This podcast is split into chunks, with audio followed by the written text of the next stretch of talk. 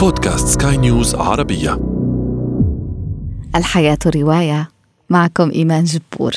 طابت أوقاتكم. نهاية أكتوبر.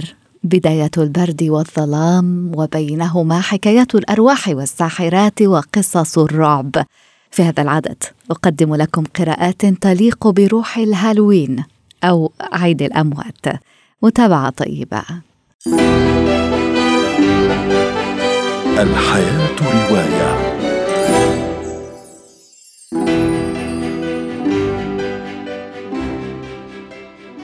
في موسم الهالوين واليقطين والازياء التنكريه انتقيت لكم روايات تليق بهذه المناسبه This is Halloween, this is Halloween, pumpkins scream in the dead of night. This is Halloween, everybody make a scene, trick or treat,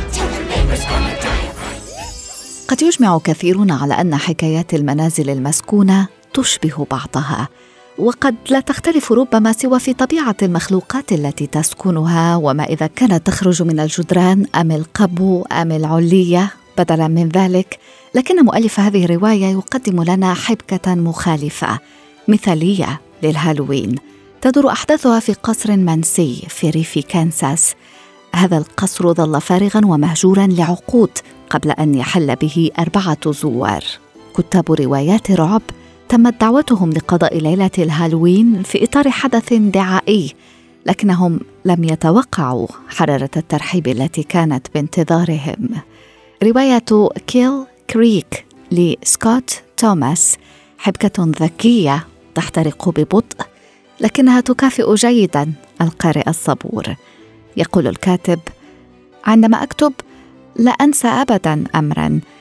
أقدم وأقوى مشاعر البشر هو الخوف وأقدم وأقوى مظاهر الخوف هو الخوف من المجهول. حفلة الهالوين موعد سنوي للأطفال في قصر السيدة دريك. لكن في هذه السنة تحدث مأساة يعثر على جثة فتاة صغيرة. جويس قدت غرقا أحدهم قتلها في غفلة من الحاضرين. السيدة أوليفر مؤلفة روايات بوليسية كانت حاضرة في الحفلة وسمعت الطفلة المغدورة تقول أمام الملأ إنها شهدت جريمة قتل قبل بضع سنوات.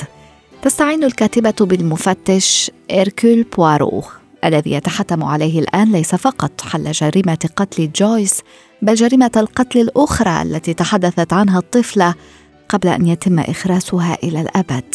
في رواية Halloween Party لأغاثا كريستي المفتش بوارو ليس في أفضل حالاته.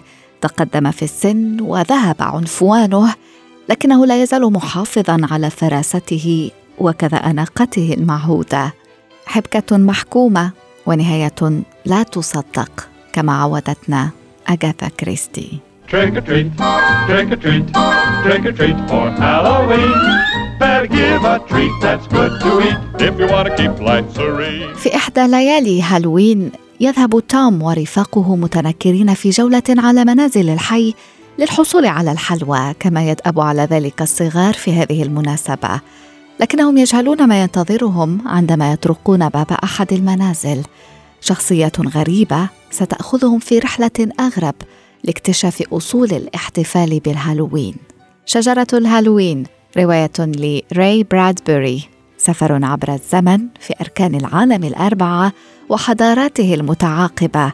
علم ينبض فيه الماضي بالحياة. خطه القلم الشاعري الموهوب لبرادبري بحيث بالغا كنت أم طفلا ستقضي وقتا ممتعا ومفيدا مع توم وأصدقائه. الحياة رواية. وأشكركم على طيب إصغائكم. لقاؤنا يتجدد في عدد مقبل. دمتم بخير.